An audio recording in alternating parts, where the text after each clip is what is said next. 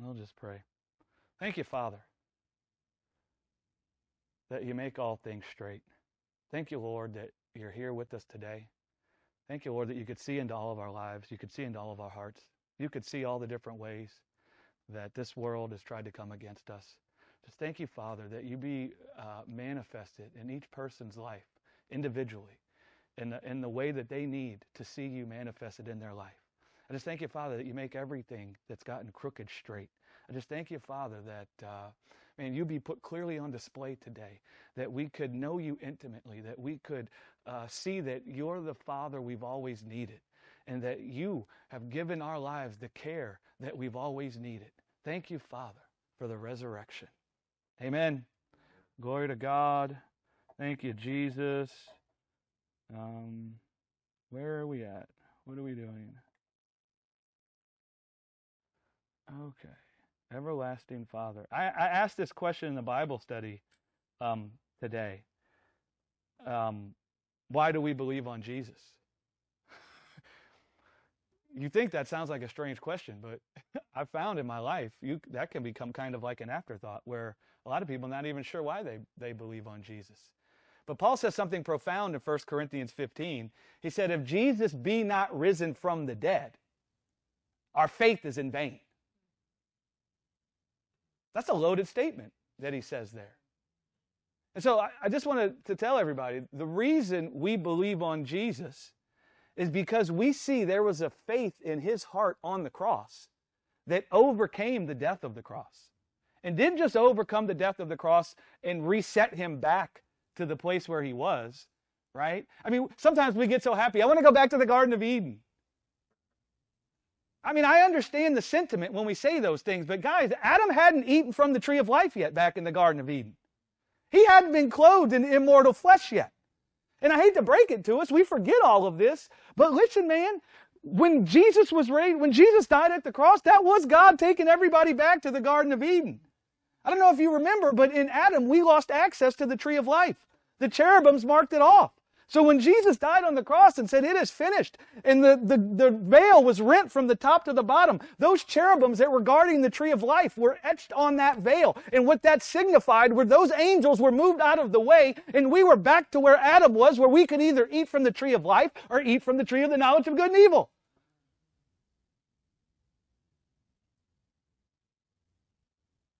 What we see in Jesus is something much better than that. There was a faith in his heart that didn't just overcome the cross and put him back in the place where he could eat from the tree of life or the tree of the knowledge of good and evil. It raised him into an incorruptible life. That's why we're believing on Jesus. Because we see there was a faith in him that raised his life up out of the death in this world. And what we all want, what we all need, is for our lives to overcome this world. Every single one of us in here sees something in this world that we want our lives to overcome, that we want our children's lives to overcome, that we want our lives to overcome, that we want our loved ones' lives to overcome. Well, we believe on Jesus because we see there's a faith in Him that even overcame the wickedness and the darkness and the injustice of the cross. And it didn't just bring Him back up and say, okay, now try and avoid the world.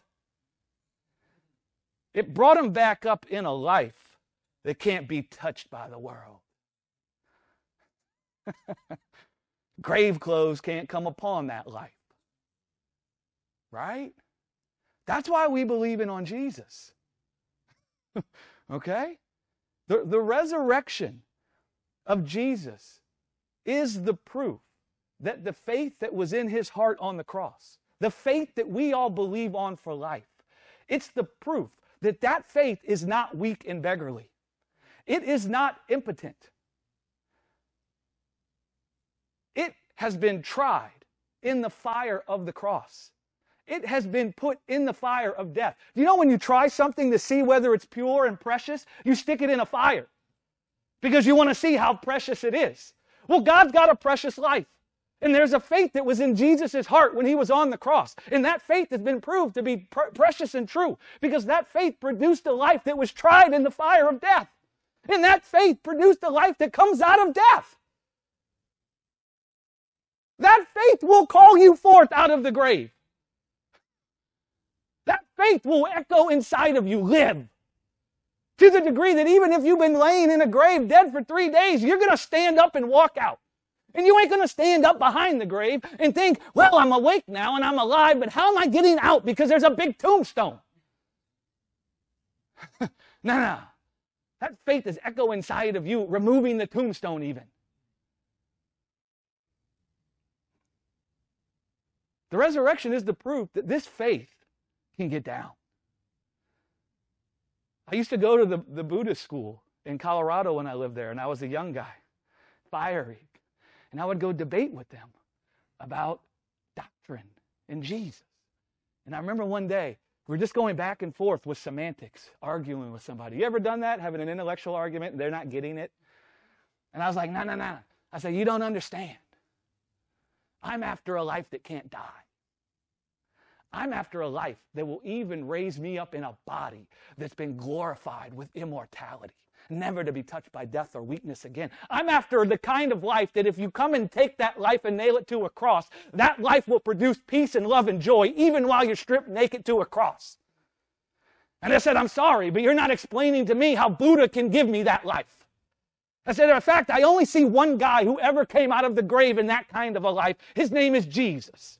I said, so if you want to show me another guy who overcame death in the flesh, you want to show me another guy that when he hung on the cross, his heart actually said, My cup runneth over. Yea, though I walk through a valley shadowed by death, I fear no evil. You want to show me another guy who talked about a faith that could produce this life and then demonstrated it? Well, I might consider what they have to say. But there ain't no other guy like that other than Jesus. That's why we believe in on Jesus. That's the deepest desire of all of our hearts to overcome this. And for this not to touch our lives or our children's lives. That's the deepest desire we all have. Well, the resurrection is the sign of God coming and giving our lives the care we desire. If you want your children's lives to overcome what's in this world, listen, man, you teach them about the God that raises the dead. You teach them about the God that has come and cared for their life in a way that even should the world come knocking at their door, this God will cause them to abound over the world. This God will bring forth a life in them that abounds over the world. Hmm. It's precious and true. It's been tried. It's like God conducted experiment in our midst. Right?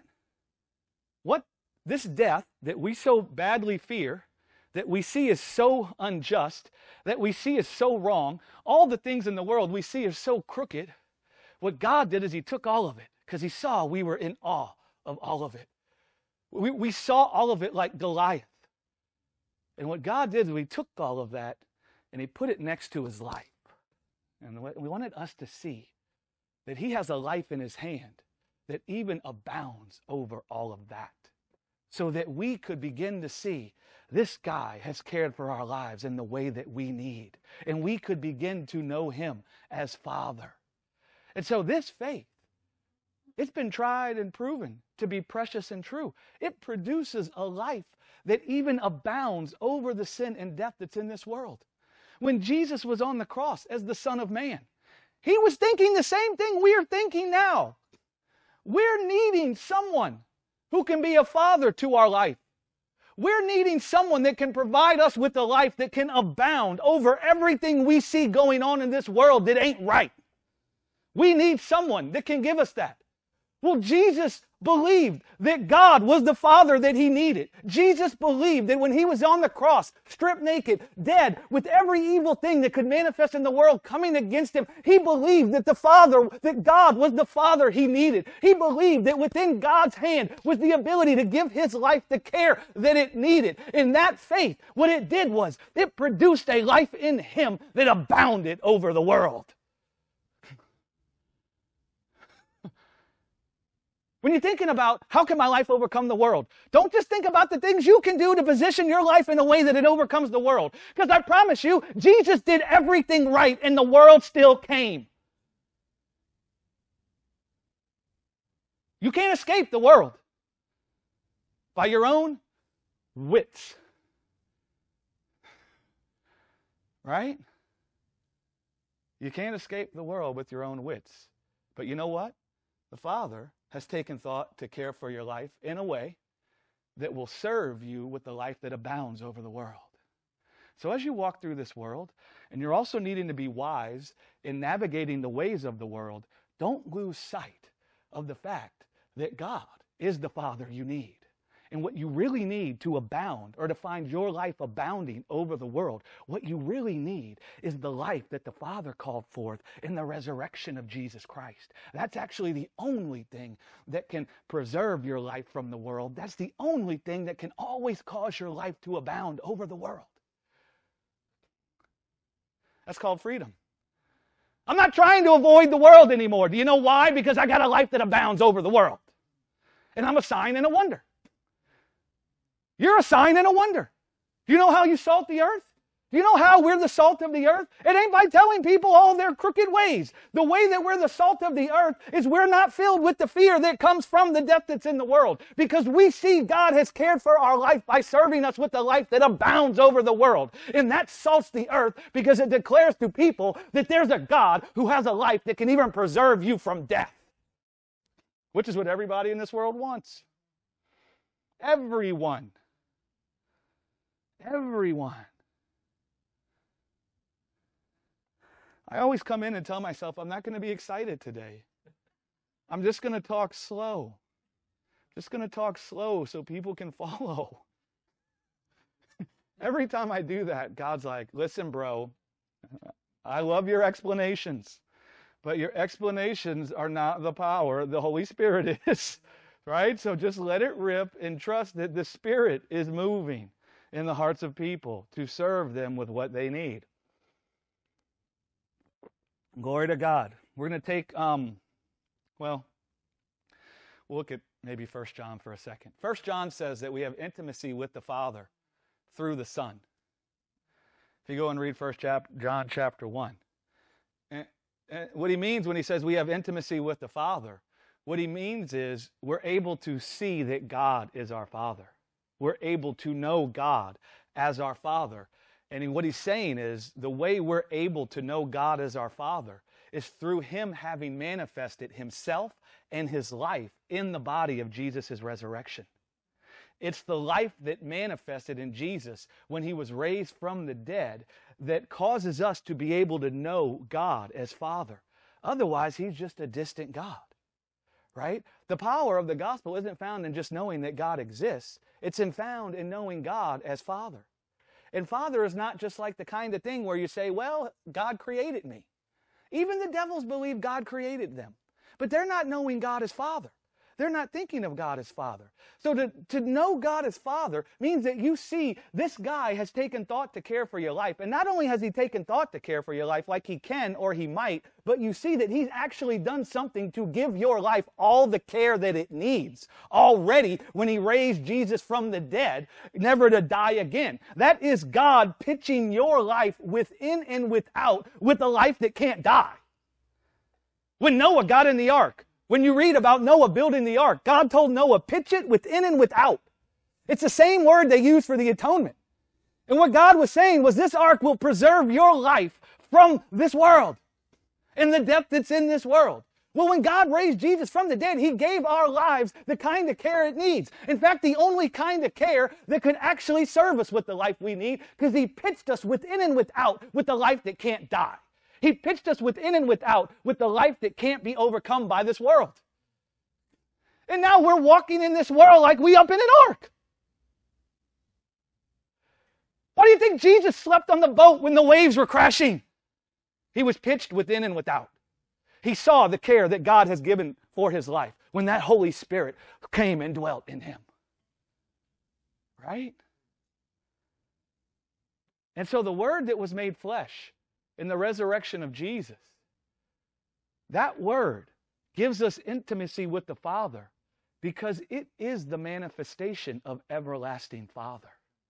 It is the Father having showed up in this earth, being intimately acquainted with the care our lives needed, and then showing us that He provided us with the care our lives need. Here He's come and conquered death inside of the flesh from within, and He's pushed it without, and He's pitched us within and without with His Holy Spirit that can't die. Hallelujah. This is why the apostles weren't afraid of death. Right? The reason why they, they were filled with boldness and they were witnesses of the resurrection is because they laid down their death management. All of us are busy with some form of death management. I don't know if you realize it. All of us are trying to manage this life we have to preserve it from death. Well, what the apostles saw about the resurrection of Jesus is that everlasting Father is come. And we've actually been sitting in the place where we have eternity in our hearts, which means our hearts long for the kind of care that can serve us with the life that is unto everlasting. And the apostles saw in the resurrection of Jesus that that was everlasting Father, that God had given their lives the care that it needed, and it filled them with a reckless abandon.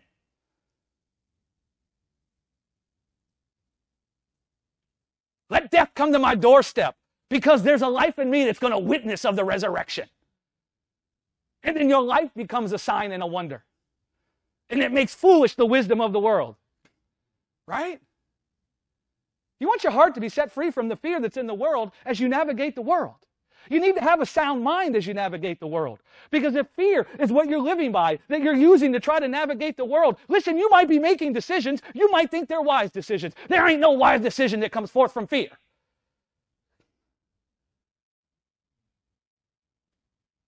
And so God comes and gives us a sound mind. The way that He does is He serves us with a life that overcomes the world, every form of the corruption we see in the world. And then what happens is, is in our heart, it's already settled. I have a life that overcomes the world. Hallelujah. And then you live in liberty, right? Then you live in liberty. Thank you, Jesus. We're going to look at First John, or not First John, John, chapter 17. Does that make any sense? It's okay if it doesn't. You have the Holy Spirit. You could sum up this whole message with the voice of God saying, Live. You could sum it up. That's what you could sum up if I had to put it in a couple of words, a phrase. John chapter 17, for those that like to write the notes and the scriptures. Thanks, Shelley, for what you said. I'm going to start leaving the title there on the notes for the message. For those of you that don't know, I put all the notes on the website. You could download them, you can print them.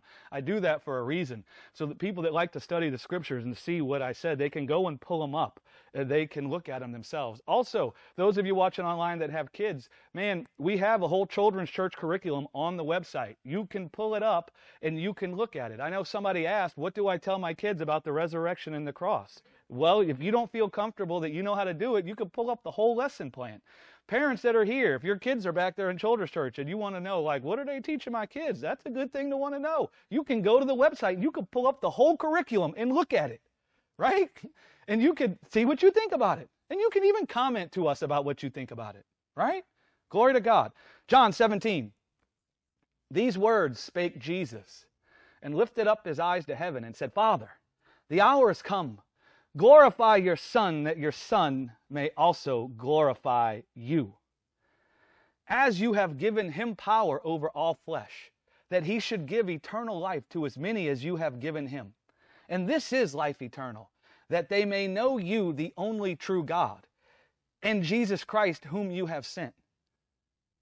In the Greek, there, it's interesting. That word and could be even right? We read and and we see it as a separate thing. It could just as easily say, This is eternal life, that they know you, the only true God, even Jesus Christ.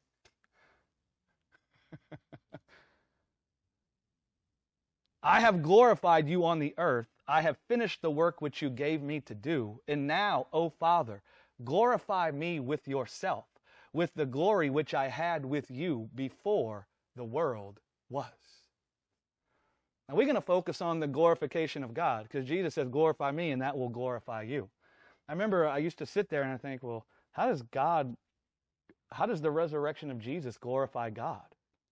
I didn't understand what that meant, right? Because I had a whole kind of jacked up view of, of the cross and everything. So the resurrection never made sense to me. But I, I used to think, how does the resurrection glorify God? And so I, I want that question to kind of sit with you guys. Because as you ask that question inside yourself, the Holy Spirit will minister to you this whole message, even without me. And so you might ask God that. How does the resurrection glorify you? I mean, what does it mean for God to be glorified, even? I mean, what does that even mean? And so the scriptures reveal what all that means. And, and, and simply put, the resurrection of Jesus glorifies God by revealing God or revealing God to the world as everlasting Father. That's how it glorifies God. It reveals him to the world as the Father that the world needs. Right? That's how it glorifies God.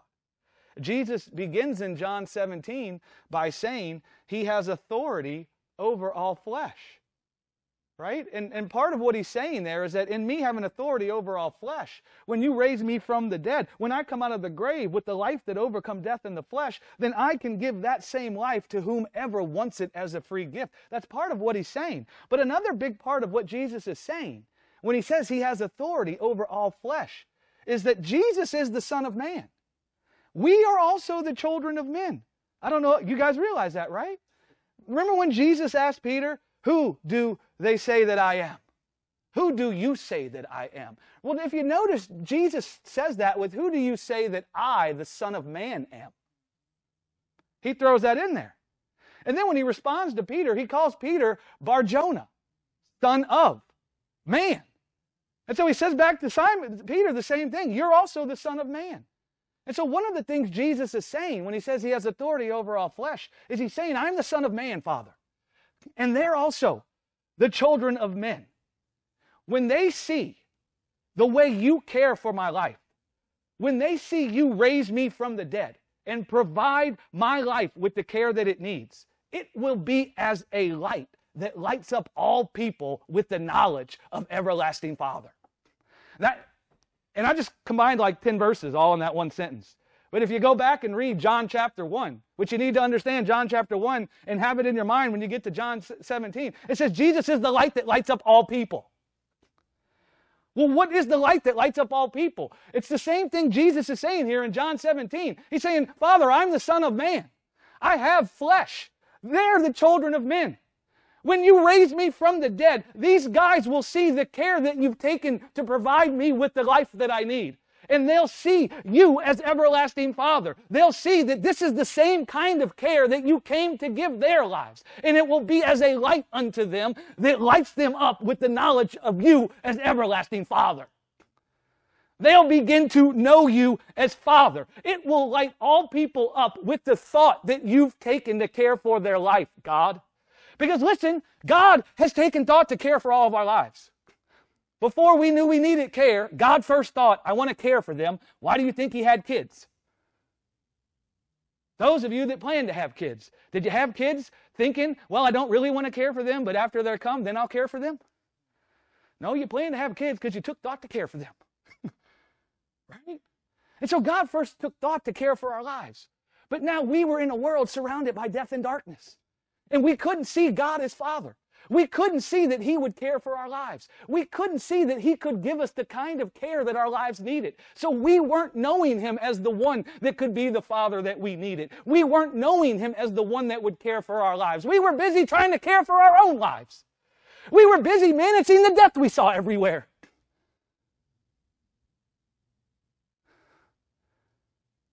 So Jesus is like, listen, I'm going to go to the cross. They're going to see the death that they're trying to manage. And they're going to see you come and care for my life. They're going to see you come and give my life the care that it needs. And because I'm the Son of Man, and they're also the children of men, they're going to see the thought you've taken to care for their lives. They're going to see that you are the father that they've always needed. They're going to see that within your hand is the strength that they need to be served with the life that overcomes this world. It will be a light bulb that goes off in their head, and it will cause them to start seeing you as Father. They won't just know you as God. Because there's a big difference between knowing God and knowing Father. Father is someone that cares for your life. Father is someone that knows what your life needs. Father is someone that has the ability to give your life the kind of care it needs to flourish and be fruitful. And Jesus is saying, all these children of men, they're busy dying in the earth and they need a specific kind of care. They need the kind of care that will preserve their lives from death. And they're not knowing you as the one that can give them the care that they need. So, Father, glorify me. Raise me up from the dead that these guys are needing to be healed from. And they'll see that you have come to heal them. And they'll see that you have the ability to preserve their lives from the death they want to be removed. And they'll start to not call you God, they'll start to call you Father. Right? I mean, John chapter 1 begins with nobody has known the Father but the Son. Well, there's a whole Old Testament of people knowing God. and then it says that Jesus is the Word made flesh. He is God manifested in the flesh to declare God to all of us. To declare God as what? As Father. See, we say these cliches. I'm starting to call them Christian cliches. We all say God is Father, don't we? I don't have to convince any of you that God's Father. But now I start asking you, what does that mean? Hmm. See, Jesus knew what it meant.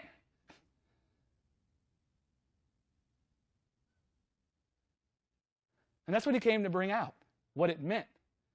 Because if you could see what it meant that God, we all want a father.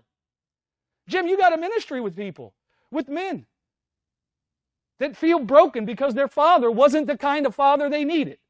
Many people in this world have had broken lives because they needed someone to be a father to their life. And they looked at their earthly father, and their earthly father did not give their lives the care that it needed. And we even see how that torments their lives. We even got stats. Go and study the stats. When you go and study the stats that leave people incarcerated, that leave people not doing well in life. It's overwhelming that the Father wasn't there.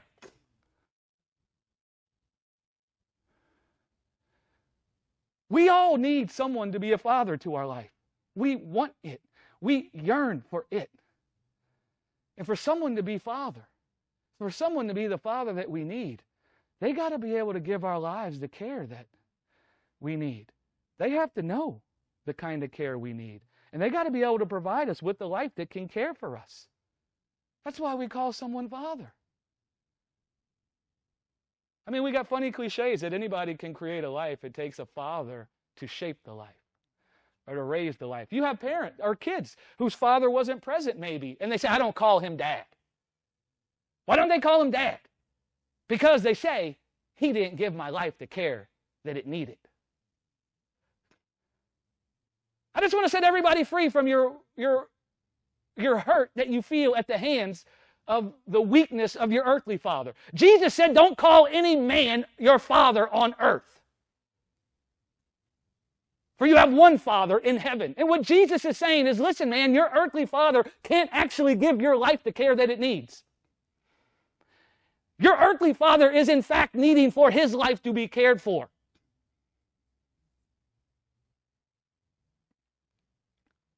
And so Jesus saw on the cross, when he was on the cross, Jesus saw his life and he saw, my life needs to be cared for. Like I, I'm in, I need. Like I need to be cared for. I need my flesh that's screaming. I need it to be rocked to sleep. I need it to be put to rest. I need to be clothed upon. I'm naked here. My flesh is being torn. I need my life to be cared for. Well, Jesus saw the Father. God is the Father that I need. Meaning, God is the one that can give my flesh torn life the care that it needs. That's why he said, Abba. Right?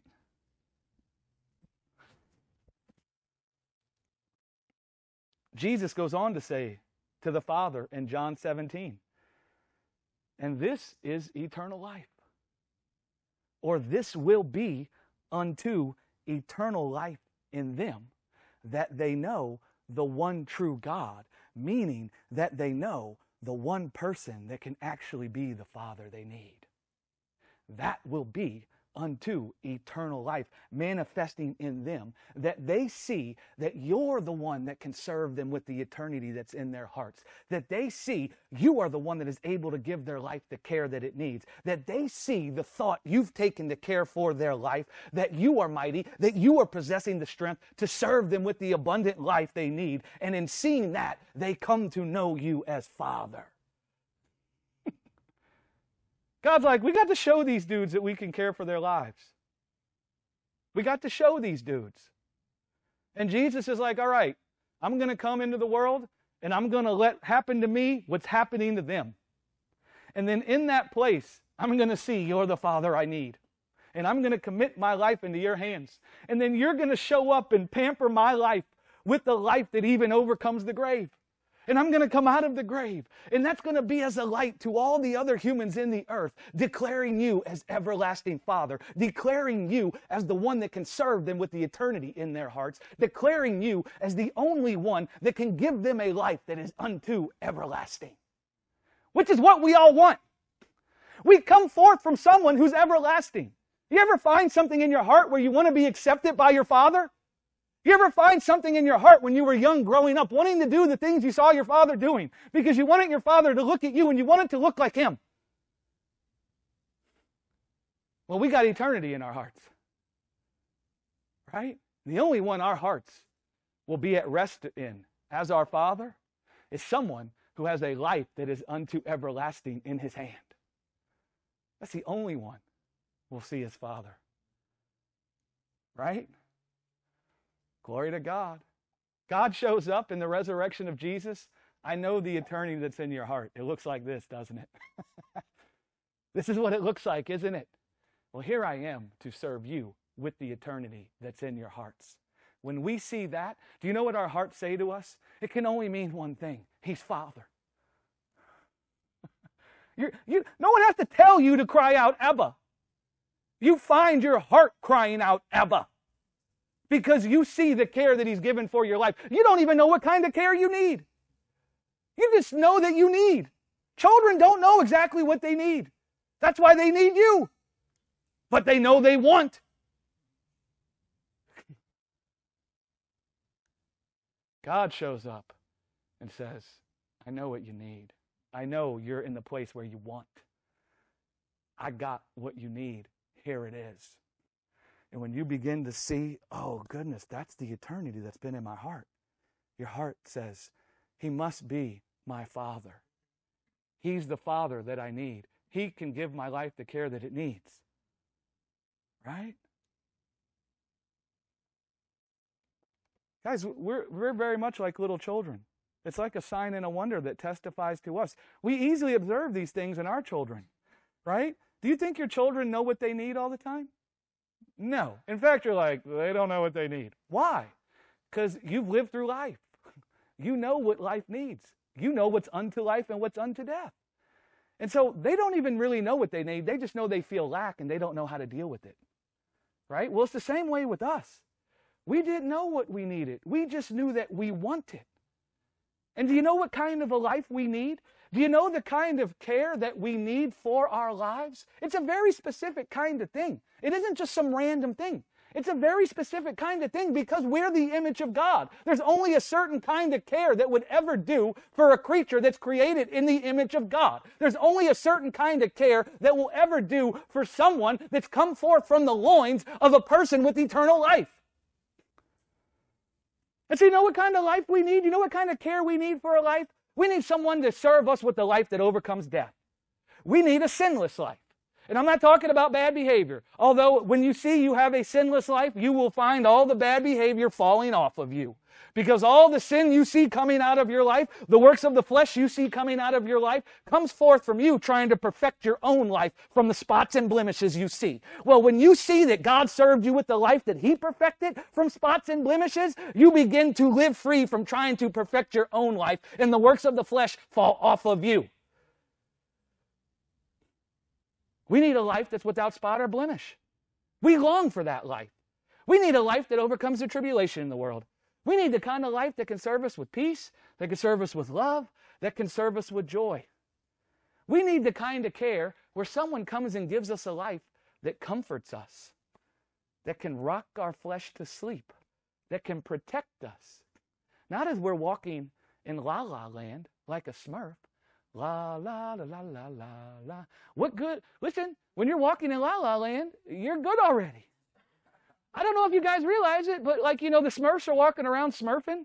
La, la, la, la, la, la. And it looks all happy and everything. And then all of a sudden, Gargamel. Gargamel, right? All of a sudden, the darkness of Gargamel. The, sh- the land is shadowed with death. And they're walking in a land shadowed with death. Well, listen, man, we need the kind of care where someone comes and gives us a life that can give us comfort, that can give us peace and love and joy, even as we walk in a world where there's Gargamel where we walk in a world that's shadowed by death. That's for you, Barb. You and I, we're exactly alike. We need a, the kind of life that can protect us as we walk in, in a world that's shadowed with death. That's the kind of life that we want.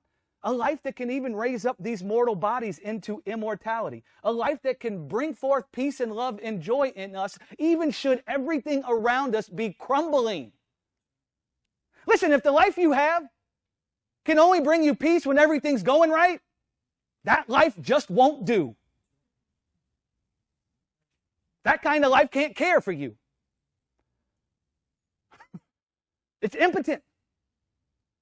It's weak. That's the kind of life we want that can serve us with peace and love and joy, even should everything come crumbling down. That's the kind of life we see in Jesus. A life that isn't at the mercy of this world. A life that isn't can't be corrupted by bad politicians.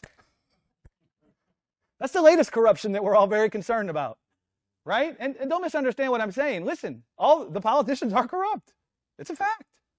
But I, I, I promise you this one thing: the politicians in Jesus' day were much more corrupt than the politicians we have today. And we got some bad politicians, but they ain't nowhere near as bad as the politicians in Jesus' day. Well, do you know what we see in the resurrection? We see in the resurrection of Jesus a life that isn't at the mercy of bad politicians. Woe is you if you think the answer to you having peace is getting rid of all the bad politicians.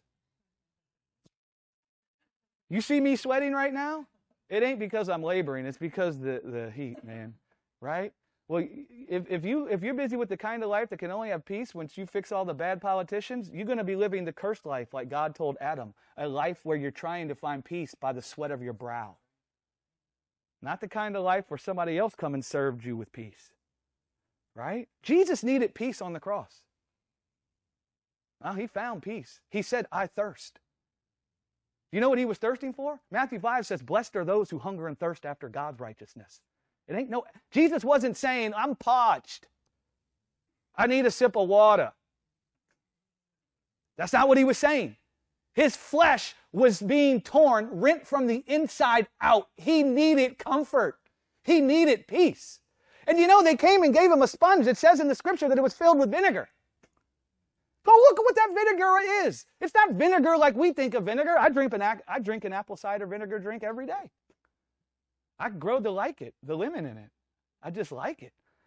What was in that sponge that they gave Jesus was something they gave to people that were being tortured and put to death. Do you know what it did? It's supposed to numb their senses so they can get through the pain. Well, Jesus wasn't thirsting after the kind of comfort that comes from the world. He was thirsting after right, the righteousness in God's hand to serve him with comfort. That's why he spit it out. That's the kind of life we want that can give us comfort, even should we be being nailed to a tree. Because if you can't come down off the tree, what kind of life do you have if you, you can't find comfort there? Mm. So we see in Jesus, in the resurrection of Jesus, we see a life not at the mercy of bad politicians. We see it isn't at the mercy of corrupt Roman soldiers. It isn't even at the mercy of the cross. Because when the cross came and Jesus was nailed to the cross, the life that he had in himself, it brought him out of the grave. His life isn't even at the mercy of this cross. That's the life God came to pamper you with. That's the life God came to swaddle you with. You know when a baby comes out of the womb, they come out of the womb in blood and then we swaddle them?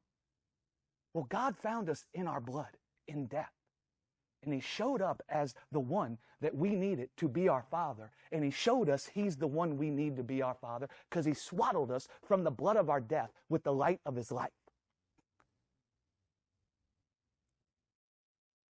Jesus was naked on the cross in his blood. He needed to be swaddled with the light of life. He saw God was the only one that would swaddle him.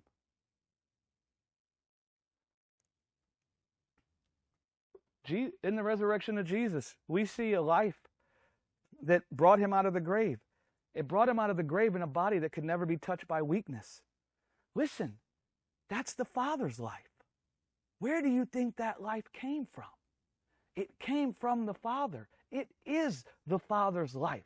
That's the kind of life we need. That's the only life that can give us the care that we need. That's it. I know the world is always trying to convince you that it can give your life the care that it needs. And it looks good for food, doesn't it? Many times the care we think we can find from the world, it looks like it's good to give us the care. Guess what else looked like it was good for food? the tree of the knowledge of good and evil. And what did that produce?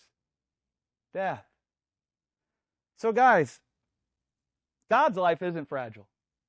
But the life we have from the lives we have from the world, I ain't, I'm just telling you something you already know. The lives we have from the world, they're fragile. Everybody in here is old enough to know that. Your life is fragile, bro. The one you have from the world, I know you're young and you're strong and you can dunk on people and you can yell and you can be like, rah! the only kind of life that's going to save you when you get old like me and you don't have hair is the Father's life. Although you might have hair forever. Yeah, see, you got a nice, you got a nice thing going there. uh, we're born into a world where the life is fragile because it's but dust. It's only earthy. It's made from the substance of this earth, the life that we're born into. There's a whole lot of cares that come along with managing the life we have, I mean, the death we have from this world. Because you realize that's the life we have from this world, right? It's death, actually. We don't have life from this world. We have the death that's in this world. There's a whole lot of cares and anxieties and fears that are filled with trying to manage the lives we have from this world and we got eternity in our hearts. We want a life that can keep our hearts from fear and anxiety. How many of you like it when you fear fear and anxiety? No one? Oh, wow. Do you know what you're saying? I need the kind of life that can heal me from fear and anxiety. That's the kind of care that I need. I need someone that can care for me in a way where they give me a life that keeps me from fear and anxiety. You know the only kind of life that can keep you from fear and anxiety? A life that can't be corrupted. A life that abounds over the world. That's the only kind of life that can give you that. Right? That's the kind of life we want. We want a life that can defend our name. How many of you like it when people hate you? How many of you like it when people reject you? When people despise you? How many of you like it when people look at you and they see something they don't like and then they turn their back on you? How many of you like it when you're dishonored in the presence of people? How many of you like that? That's telling you the kind of care that your life needs. It's telling you what you're longing for. It's telling you that you need someone that can give you a life that will overcome all of that. You need a life that can stand up to scrutiny. You need a life that can defend your reputation. You need a life that can prevail against every accusation that could ever come against you. That's the kind of life that you need. And you're busy walking around looking for someone that can serve you with that kind of a life. You're wanting that kind of a life. Well, Jesus came to manifest everlasting Father in the earth by showing us that the Father has come to give us that kind of a life.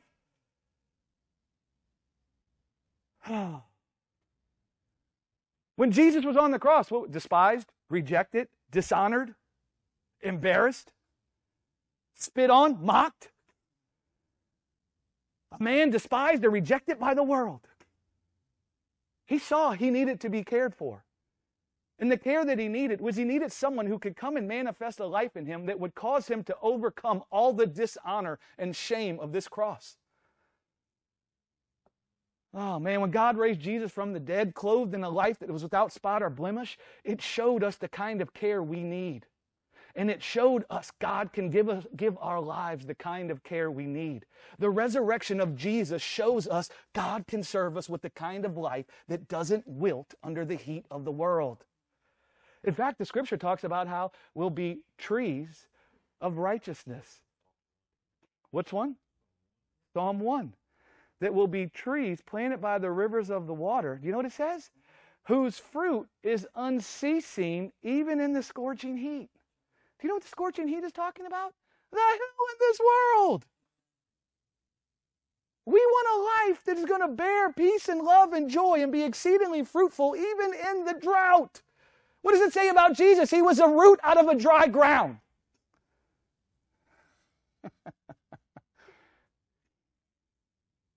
A father. A father is someone who takes thought to care for their lives of their children. They prefer their children's lives over their own. Those of you that are fathers in this earth, you already know. Everything you wanted, everything you thought you were going to do in life, that all went to the side the moment you had kids. In every waking thing you do, every waking moment you spend thinking about caring for their lives, providing them what they need so they can flourish, so they could have a good life. Your whole mind is consumed with that. That's a father. A father will gladly lay down their life to give their child the kind of care they need. You see it all the time. You see immigrants. They come over here and they slave with labor jobs, all just for the hope that their kids could have a better life. They offer themselves up just for their kids to have an opportunity at something more than they had. That's a sign and a wonder declaring father. A father is someone that even should their child sin against them, they only think of serving their child with life. My own dad.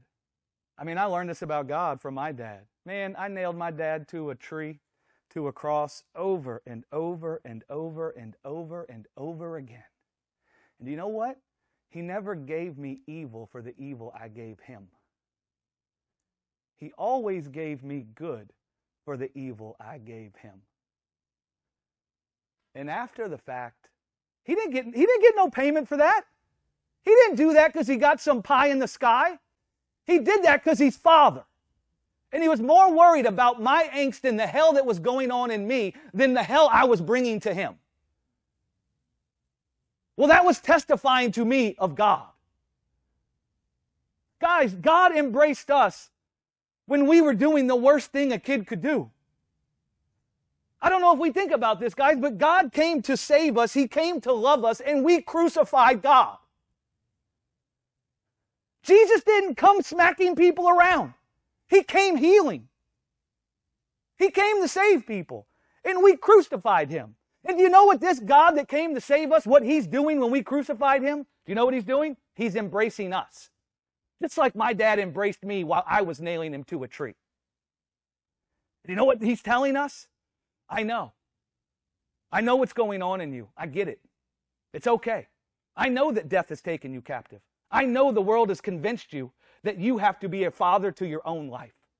And I know that's what's bringing forth this hatred and envy and gossiping and backbiting and murdering in you. I see it clearly. I know the serpent has fathered his hatred and murder and envy inside of you. It's okay. I'm here. I'm everlasting Father. I'm going to blow that death up from the inside out right now. I'm interpreting the cross for you guys because there was a word that was made flesh there. That's God absorbing all of our death, all of our hatred into himself on the cross. I'm absorbing your sin. I'm absorbing all your hatred, all your frustration, all your confusion into myself right now, and I'm about to take it down into the grave, and I'm coming out of the grave as everlasting Father.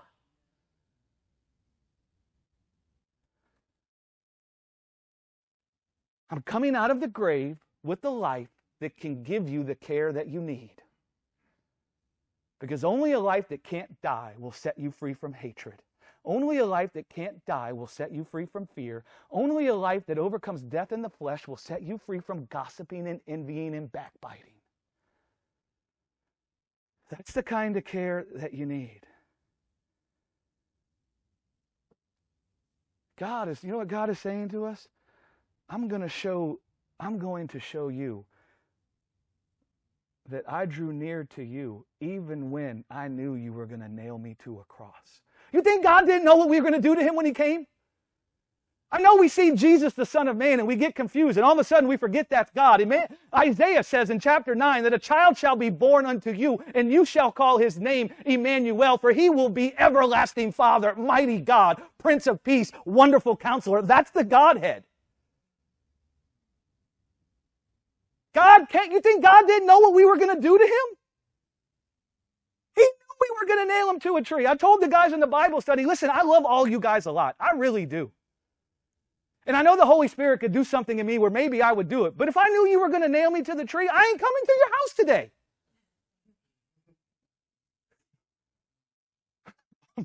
well, there's good news for you. I'm not your God. So it's okay if I don't come when you're going to nail me to a tree. But God knew. And it was His good pleasure to come anyway. Why? Because He's Father. It doesn't matter what we would do to Him. The thought of what was happening to us, that it would bring this out of us towards Him, it was too much for Him to bear. Father can't leave His kids there. Father comes and absorbs it into Himself, and in the place of taking their evil, gives them good. I mean, who is it that returns good when they're nailed to a tree? Who is it that gives somebody good when the people they came to give the good to is nailing them to a cross? Father, that's who.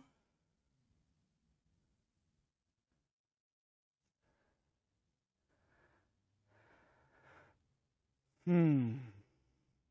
That's when you start knowing God as Father. Jesus came to lay bare the heart of God so we could see that's Father. And you know what? That's what we were looking for from our earthly Father. And God bless them, they could never give us that. Now, God could manifest himself in a human being, and Father can be born in them. He knew what we were going to do to him, and it was his good pleasure to come and serve us with the life that overcomes death. How could he serve people in a flesh that was dying with the life that overcomes death unless he come first and took that death into his own flesh and then manifested his life inside of that flesh that was dying and pushed the death out of it?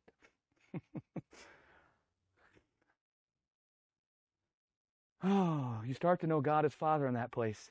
Because a father, you know what happens if you smack a father across the face? If a child smacks a father across the face, you know what father does? Gives them the other cheek. Do you know what someone whose father will do? They're going to give him the other cheek. Turn and give him the other cheek. Isn't that what we see Jesus doing? Isn't that God in Christ reconciling the world to himself?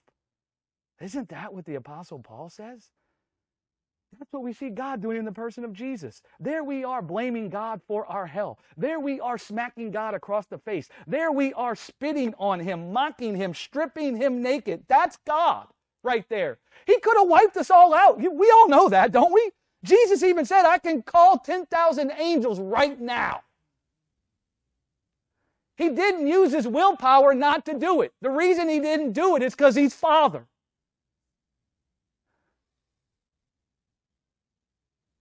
You know what he did? He said, I'm going to absorb all of their hell into myself, all the hell that's come upon my kids. He looks at us and he says, Get it out. It's okay. Here I am. Get it out. I won't return evil for evil. We gave him evil when he came to give us good. And do you know what he gave us? Eternal life. He took the evil we gave him into his own self on that tree, on that cross.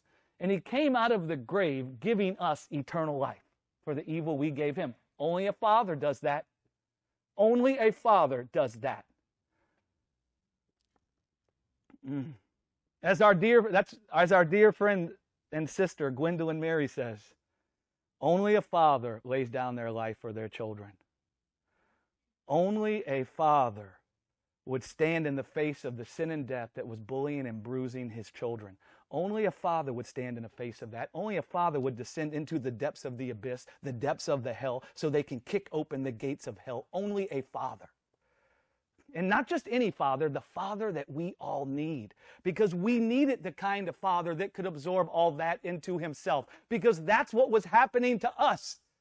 And we needed someone who could take what was happening to our lives, take it into themselves, and then come out with the life that saves from that hell. And then we could know them as Father.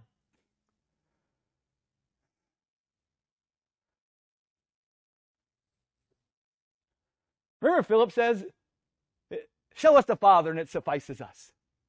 I'm beginning to learn that these things in the scriptures aren't just about that one person saying that.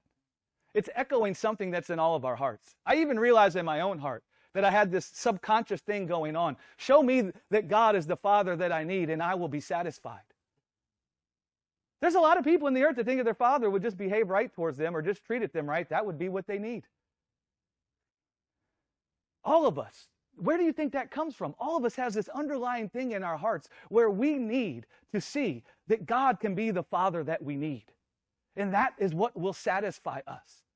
Philip, show us the Father and it will satisfy me. What does Jesus say? If you've seen me, you've seen the Father. That's what he's saying in John 17. Glorify me, and the people will see the Father. Glorify me, raise me up out of the grave, manifest yourself in me, and we will show the world Father. Hmm.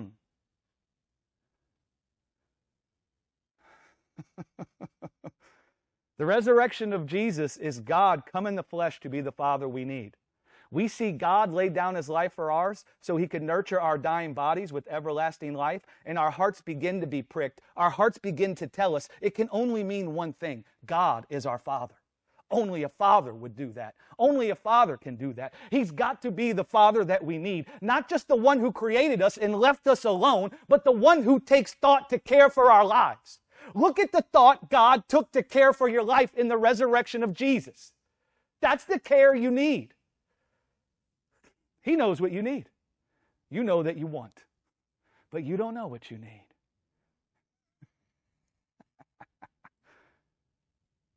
Well, Jesus, when he was on the cross, didn't want.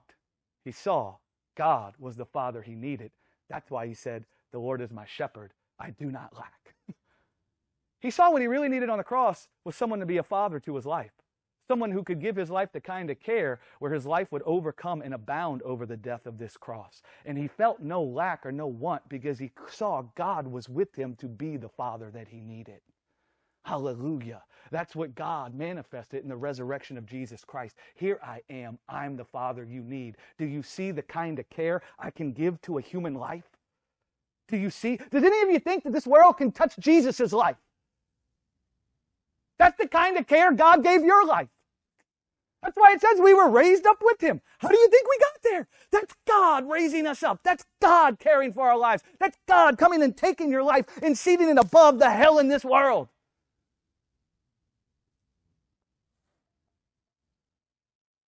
We have eternity in our hearts. And the only, the only thing that will put our hearts to rest is for us to see God is the one who can serve us with the life that's unto everlasting. That's why he's called Everlasting Father. We have everlasting right here. We want a life that's everlasting. And then in the resurrection, we see God is the one that can serve us with the eternity that's in our hearts, and our hearts begin to see him as everlasting Father. Mm. Remember, Jesus said to Philip, If you've seen me, you've seen the Father. All of us were echoing that same thing. We needed someone to be a father to our life. And we're saying, show us that you're the father that we need. Do you know what the resurrection is? It's Jesus saying the same thing to Philip, to us that he said to Philip. Remember, Jesus says, if you've seen me, you've seen the Father. If you've seen Jesus resurrected, you've seen the Father taking thought to care for your life, not his life, not just his life, That's the Father taking thought to care for your life. If you've seen Jesus raised from the dead, if you've seen the Father picking Jesus up out of the miry clay and serving him with the life that overcomes the world, you've seen the Father picking you up out of the miry clay. You've seen the Father serving you with the life that overcomes the world.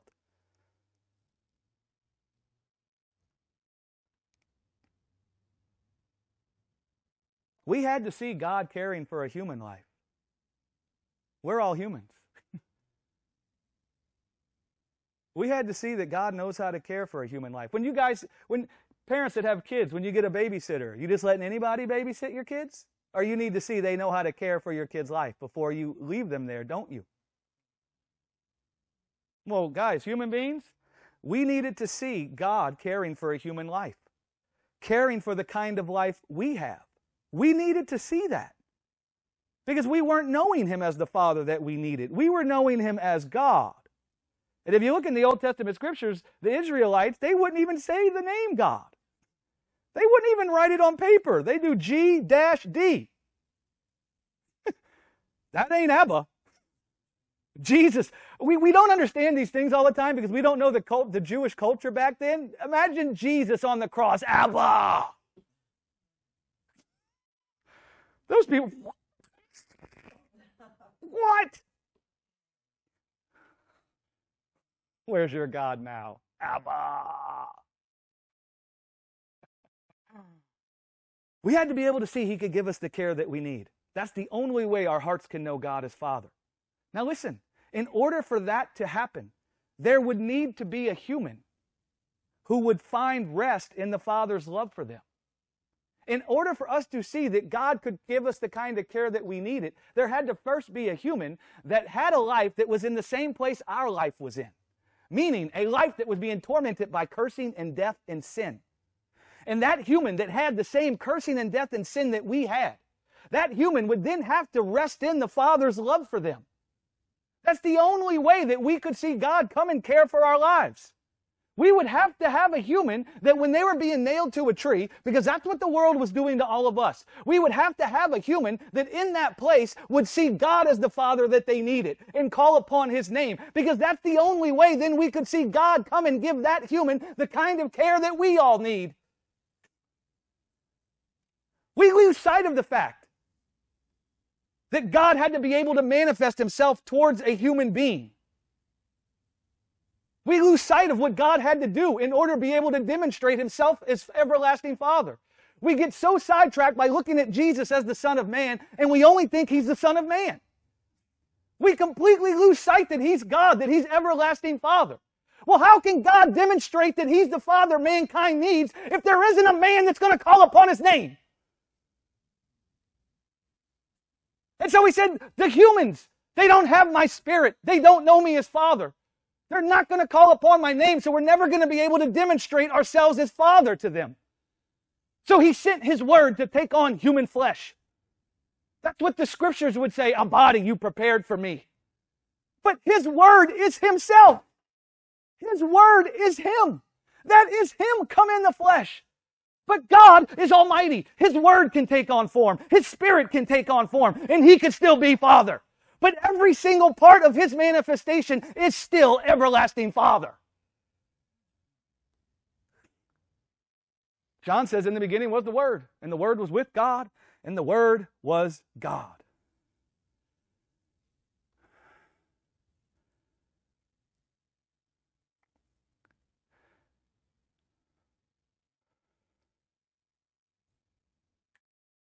So there's a man who needs to be cared for. We're all humans that need it to be cared for. But that man, he is the word of the Father. So he knows who Father is. That man calls upon the name of the Father. Instead of trying to care for his own life, that allowed Father to manifest in the earth. And now we can see Father.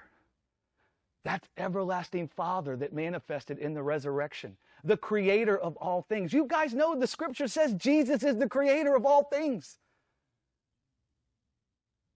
Well, if he's the creator of all things, he's got to be Father. Oh, man. That's the creator of all things. That's Father that manifested in the resurrection. He himself entered into our death that he might become the new creation that we were all born from. That's why it says Jesus, the firstborn of all creation, the firstborn from the dead. It doesn't mean Jesus was created. It means that from him will come forth the creation that can't die because he's everlasting Father. And he stood up out of the grave as everlasting Father. Mm. He entered into our death, everlasting Father. He put on our corrupted flesh so he could take death for us. The resurrection of Jesus is the Father and the Word and His Spirit working together to manifest everlasting Father in the earth. It's the Father and His Word and His Spirit giving your life the kind of care it needs to prosper. That everlasting Father who entered into the very fabric of the destruction that came upon our lives, just as He entered into the darkness and chaos in Genesis 1, so that He could what? Bring forth the creation he did the same thing again. He entered into our death torn bodies. The scripture says that all things are held together by the word of his power. Well, there's the word. There's everlasting Father. He entered into our death torn flesh that he might hold together our death torn flesh by the power of his indestructible life.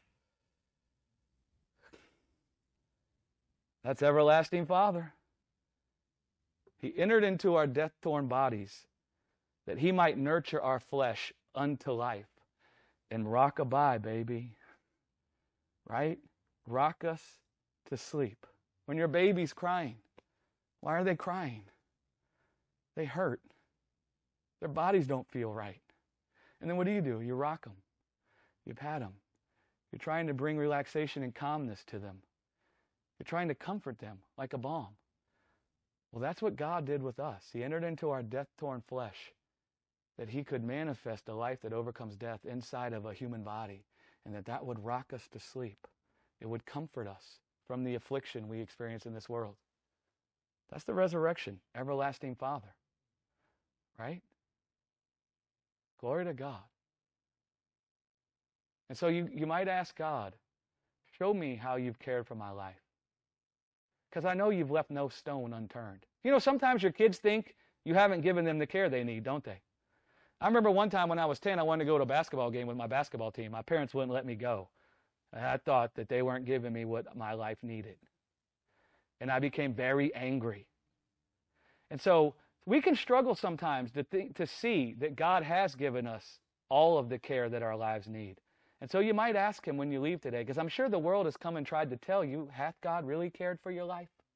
Look, the world's trying to convince you God is not the Father you need that he can't be the father you need. And so you might just ask God, Lord, you manifested yourself in the resurrection to care for me. Sometimes I struggle to see that you've given my life the care that it needs.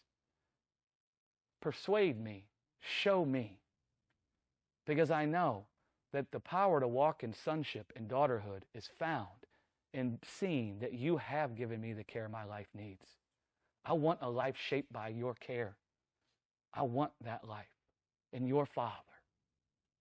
And if you think, I can't remember all that, go back and play the message. Play just the end if you need.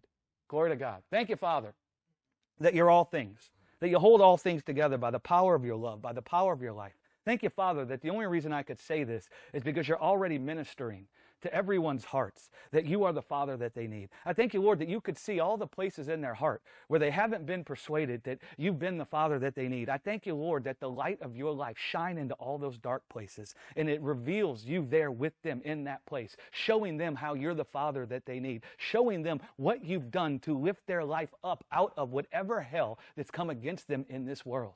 Thank you, Father. Thank you, Jesus. Amen. Glory to God. You guys have a great Easter. Thank you so much. You guys are awesome.